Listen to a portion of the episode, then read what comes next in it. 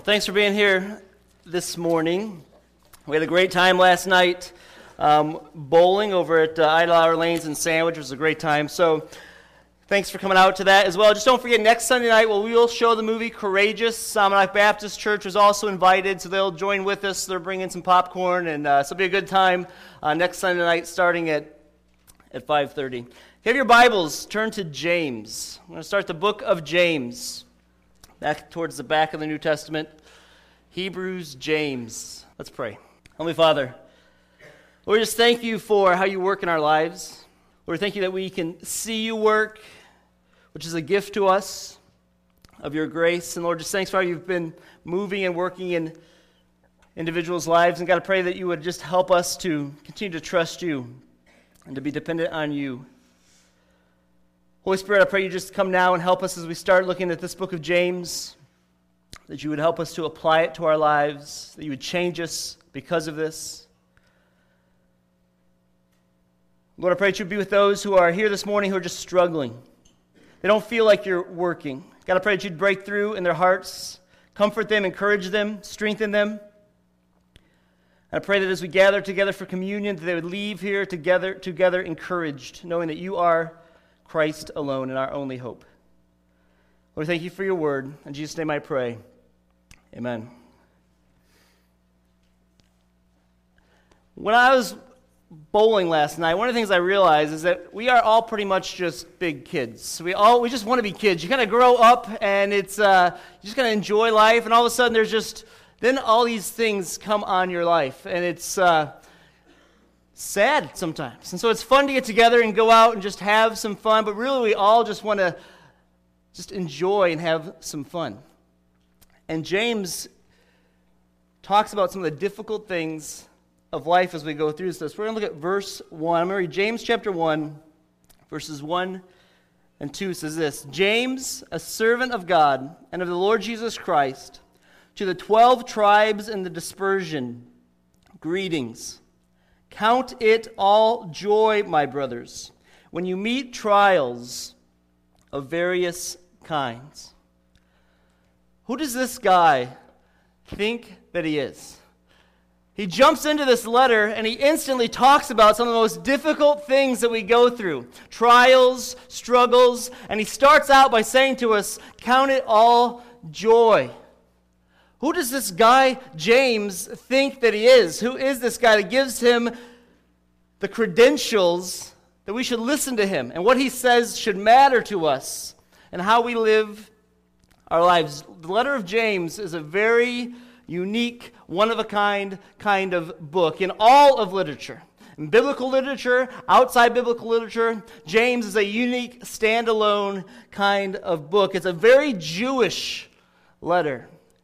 And there's a lot of tie-in to the Old Testament and to the, the law and the Torah and to the Gospels with Jesus and the Sermon on the Mount. It's a very Jewish letter, but James is the guy who also understood the story of God. He understood that there was a, God created the world, and that there was a clash in the world, and man rebelled against it. But then God made this covenant to restore his creation, and he sent Christ to do that for us, and that he's going to return, and he's going to restore things the way it's supposed to be. The story of God is in this letter of James. It's a very unique, short book.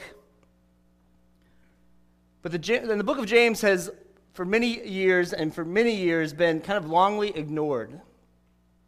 And even back with Martin Luther, the great reformer, he actually said that the book was just an epistle of straw. And everybody kind of jumps on that sometimes. If you read anything about James, they're just going to say, Martin Luther thought the book of James shouldn't be in the Bible. That's not true. Martin Luther was fighting the battle of works by, or grace, salvation by grace through faith in his day. And so he thought that James was a book of the Bible, but he just had more other, other books that he clung to more deeply, but it's also been ignored through church history. But, you know, I think nowadays there's a little bit more of a resurgence for the book of James. I had, have had more people talk to me about, when do you start in James? When do you start in James? Because I think somebody said this week that the book of James is kind of like a manual for Christian living. It's just five short, very practical, very active chapters. It's kind of like the Proverbs of the New Testament, I think, when I read the book of James. But it's kind of an in-your-face kind of book. I mean, James jumps right out and says, listen, all your problems, all your trials, all your struggles, be happy about them. Who do you think you are to tell us to do that? And why should we listen to you as we go through um, these five books? It's a book that addresses key issues of life. Trials, it addresses wisdom, it addresses wealth. And it addresses poverty, poverty, and it says it's it's in our face. It makes us uncomfortable. The book of James says that we're supposed to care for the very poor, no matter what a politician says. The, the book of James says you're supposed to take care of the widow and the needy. The book of James says we are supposed to get along well. We're supposed to um, not be in fighting and quarreling. It's very much in our faith. So why should we listen to the book of James? I think there's three reasons this morning. I think we should listen to the book of James because of James's character. We should listen to him because of his calling. And we should listen to James because of his view of community. These are all credentials that I think the book of James and James himself allows us to say, you know, a guy who comes into my face that that harsh, I can listen to you. And I should listen to you. And it's God's will for me to listen to you. The character matters. James starts out his book like this. James. We're supposed to know who this guy is. We just open the book and he just says, uh, James. This is a normal kind of greeting for a letter back in the day, but apparently this was written in a way that, you know, if you if you read, if you know who I am, you're just going to say, okay, James wrote this. So since James wrote this, we, we will listen to this. But who is this James? There's forty Jameses, or at least a person named James is mentioned forty times in the New Testament. And there's a number of James that could be the author of this book. There was James, the father of Judas. There was James the Less. There was James, the son of Alphaeus, one of the twelve disciples. There was James, the son of Zebedee, the brother of the Apostle John. And there was James, the brother of Jesus, the son of Mary and Joseph. So which James wrote this? Because James apparently thinks we know who this is, because he just starts his letter out saying, James. And that's supposed to carry weight for us. He assumes that we know who he is. Well, James, the son of Alphaeus, was, he died young and died early, so he probably was not the author. James, the son of Zebedee, the brother of the Apostle John, probably not the author, because he would not have been as well known as this book assumes the author would be. James, the father of Judas, probably not the author. And James the Less, well, he's just less, so he didn't, uh, probably not the author either. But what they do, we do know, we do believe, that, and I believe that James is the brother of Jesus Christ, a son of Mary and Joseph. He's always listed first when they talk about James's, the brothers of Jesus, which may mean that he was the next born child of Mary and Joseph. So Jesus may have been his older brother. He could have been the next born brother. We're not really sure, but what we do know is that the Bible says that James was a prominent figure in the leader of Jerusalem. In the book of Acts, James is all over the place. He was the leader, the first leader of the church in Jerusalem, at the Jerusalem Council. He was the one, after all the arguments in Acts fifteen, after all the arguments over the debate between the Jews and the Gentiles, the last person to speak was always the one who had the most authority. And in James, in Acts chapter fifteen, James is the one to speak less. He had the most authority. He was the most prominent figure in early Christianity. This was why we should listen to James. The Bible says he was James. They, people in church history have called him James the Just.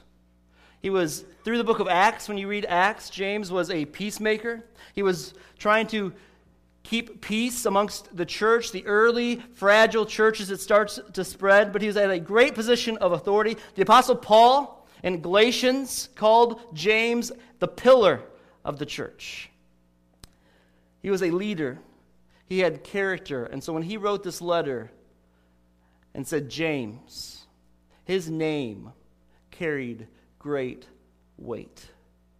Character matters. And when we read James, we got to know this guy is telling us some pretty harsh and straightforward stuff. Is he the real deal?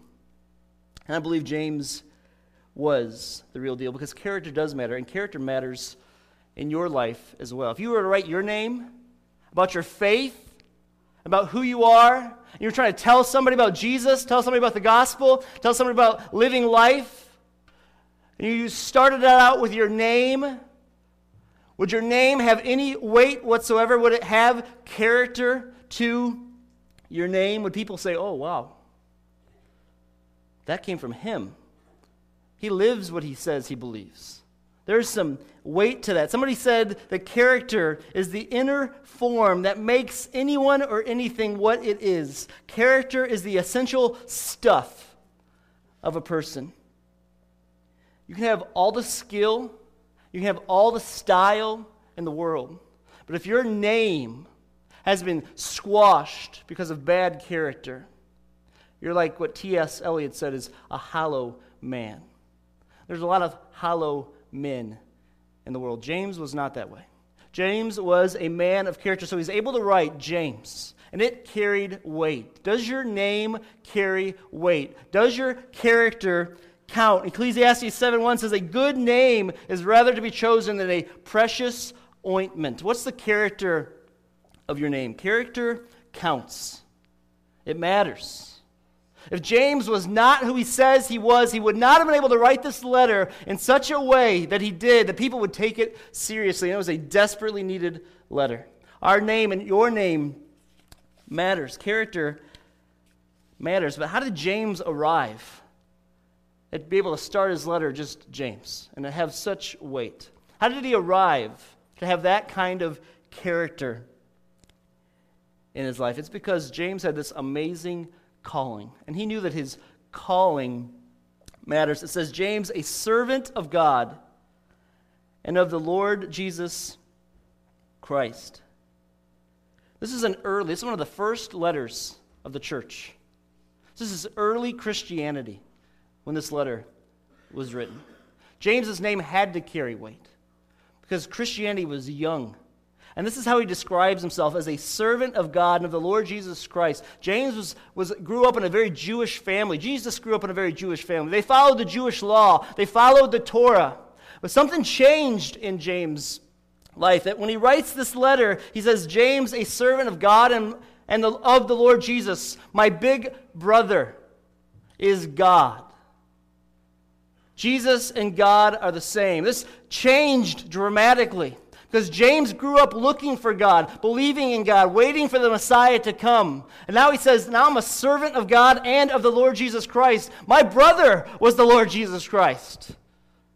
And that's God. Something drastically changed in James' life, because James, the Bible says, did not always follow Jesus. In John chapter seven, it's very clear that the brothers and sisters of Jesus, they didn't believe him. They lived their whole life with the Son of God, and they just didn't really believe he was the Son of God. That's how human, in many ways, Jesus. He didn't sin, but he didn't have a halo over his head either. Jesus didn't walk around uh, three inches off the ground, and his brothers and sisters walking on the ground, they're thinking, that guy's different.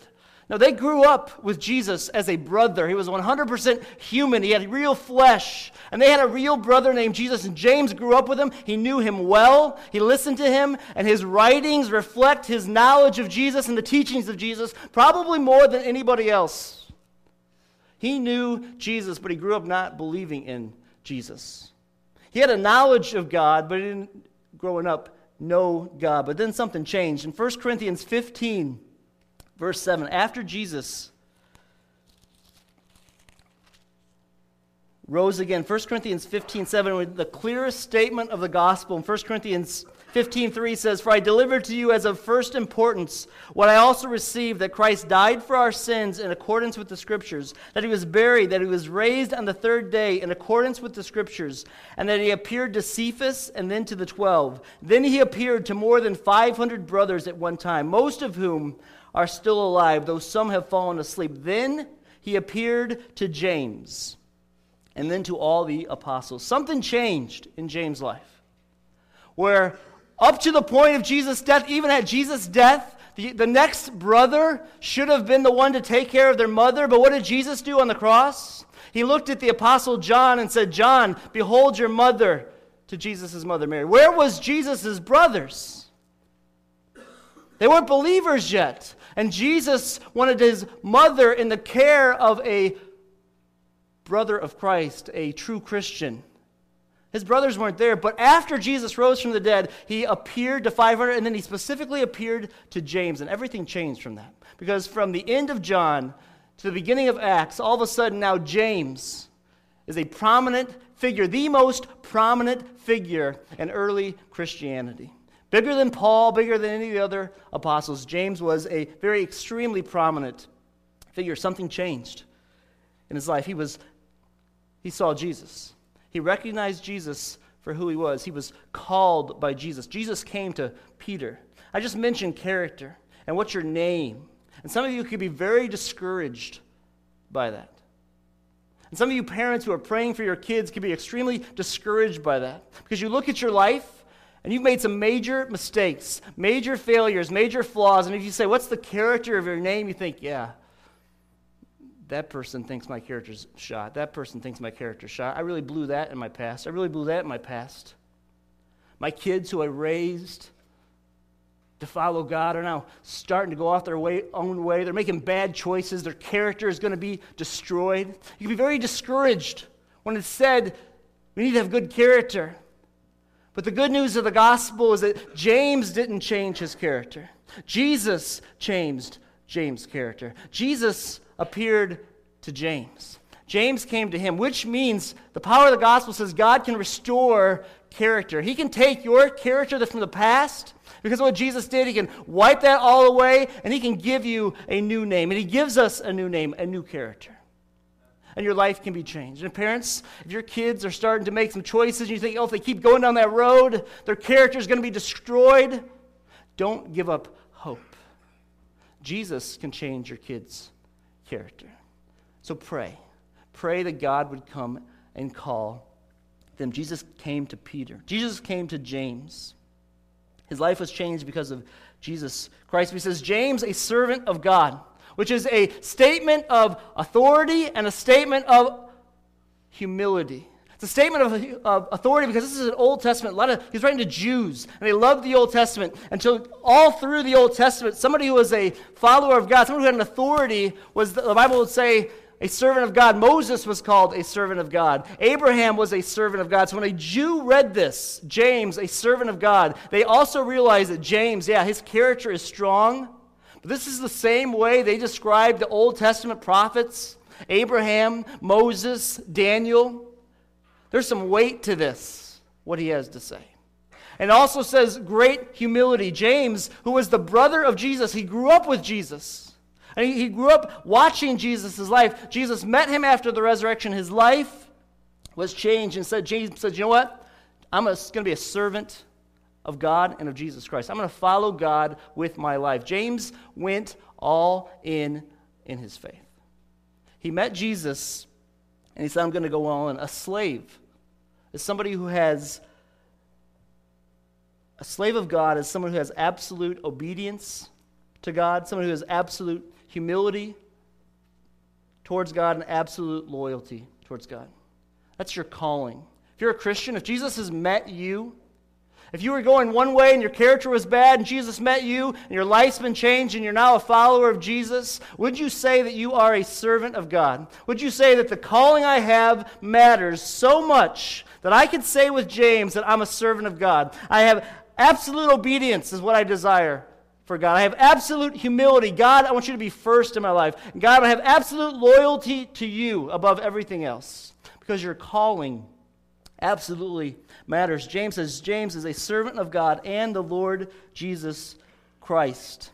Do you know what is calling you? What does have your undivided allegiance and authority? What is it? Is it Jesus Christ? It should be Jesus Christ. Jesus says, I will come to you. How would Jesus come to us? Jesus was James's brother. So when Jesus appeared to him after the resurrection, I'm sure that Jesus didn't walk up to Jesus, to James, and say, I told you so, you little punk snot-nosed brother. I knew I was the Son of God. I told you. I don't think that's how Jesus appeared to James. I think Jesus knew All the time as he lived with James, that James rejected him. He walked away from him. He didn't believe. He didn't believe. I think it grieved Jesus as a brother. And when Jesus came back, I think he appeared to James softly, tenderly, and said, James, I am the Son of God, and I love you. I died for you. I want you to believe in me. I think James saw the greatness of God and Jesus' response to him. That's how God calls you. God comes to us lovingly, and Jesus is calling you. Maybe your character is out of whack right now. Maybe you're running away from God. Jesus is calling you tenderly and softly. I love you. I died for you. I shed my blood for you. Trust me. Turn to me. That's how Jesus calls us, like an older brother calling his young, younger loved brother. He did it for James, and it changed everything. Our calling matters. And then the other thing that matters for us was James was concerned with and concerned about his community. James, a servant of God and of the Lord Jesus Christ, to the twelve tribes in the dispersion. Greetings. This is a very Jewish book. The twelve tribes was the nation of Israel, the promised people of God, the chosen people of God, the God, the people that God had made a covenant with. And James says, you know what, I'm writing to you, those who are dispersed. Not just, these were believers. James saw the New, the New Testament and the Old Testament totally different now as he's writing the book of James. Growing up, James was a good Jew. He looked for the Messiah. He followed the to- Torah. He followed the law. Then Jesus appeared to him, and he recognized that Jesus was the fulfillment of the law. Jesus was the answer to the Old Testament. Everything in the Old Testament is about Jesus, and so that changed everything for James. And now James sees the Old Testament completely different. Now he sees everything in the Old Testament pointing Pointing to Jesus. And James knows that God said that the nation of Israel would be restored, and so he's writing to these the tribes of Israel who have been scattered because of persecution. They're living outside Palestine, these believers in Jesus, these Messianic Jews who are following Jesus. And he's writing to them because he cares about them. He's concerned about them, and he wants them to stay true to the faith. Keep trusting in Jesus Christ alone in the midst of unbelievable difficulty and hardness, because community matters. James was concerned with the people that he knew well, the people who were like him, so he wrote this letter, but this is what it says. To the twelve tribes in the dispersion, the nation of Israel was always being persecuted. There's like three major dispersions so in the history of Israel. And the one that probably they're dealing with here happened about sixty or so years before Jesus came. And they had been dispersed, all these Jews outside of Palestine. And then they started following Jesus. And they became lights all over the world. It was the dispersion of the Jews that helped reach the Gentiles like you and me. God scatters his people through very difficult circumstances. And James is concerned for the people that are like him. But he is also very concerned with the people who are not like him. And it should be very true for us, because the community should matter. And we should not let anything stop us. Social class, ethnic class, education, from being a part of a community and reaching to that community, all of the community. The nation of Israel was scattered. And we need to be very careful that we not only take care of ourselves as believers, but we reach out to our community and meet and, and serve the community that God has called us to. I don't know if you know this, but in New York City, they made that, they passed a rule recently that nobody, no churches can meet in uh, sc- schools. For church. And, that, and there's not much property, not a lot of real estate left in New York City to build churches. So there's about one hundred twenty-five churches that meet in schools in New York City, and they just recently been said you can't meet there anymore. And, and this is the reason why the circuit court said this. The circuit court said the reason that churches cannot meet in schools is because when worship services are performed in a place, the nature of the site changes. That's not the Bible that said that. That's the Circuit Court of New York that said the reason that we're not going to let pub, uh, people meet in public buildings is because when that takes place, when worship takes place in that spot, the place changes. There's something different about that. That's an amazing thing for the court to say. Which means that God has always scattered his people out into the community. And our community matters. And we are the light of the world. So much so that if the courts say this, it should be true about us that when we go out amongst other people, if a different class, different race, of any other kind, whatever it is, the way we interact with people, the way we talk to people in our community, the way we worship God, it should change the nature of that thing. Is that the impact you have on your community?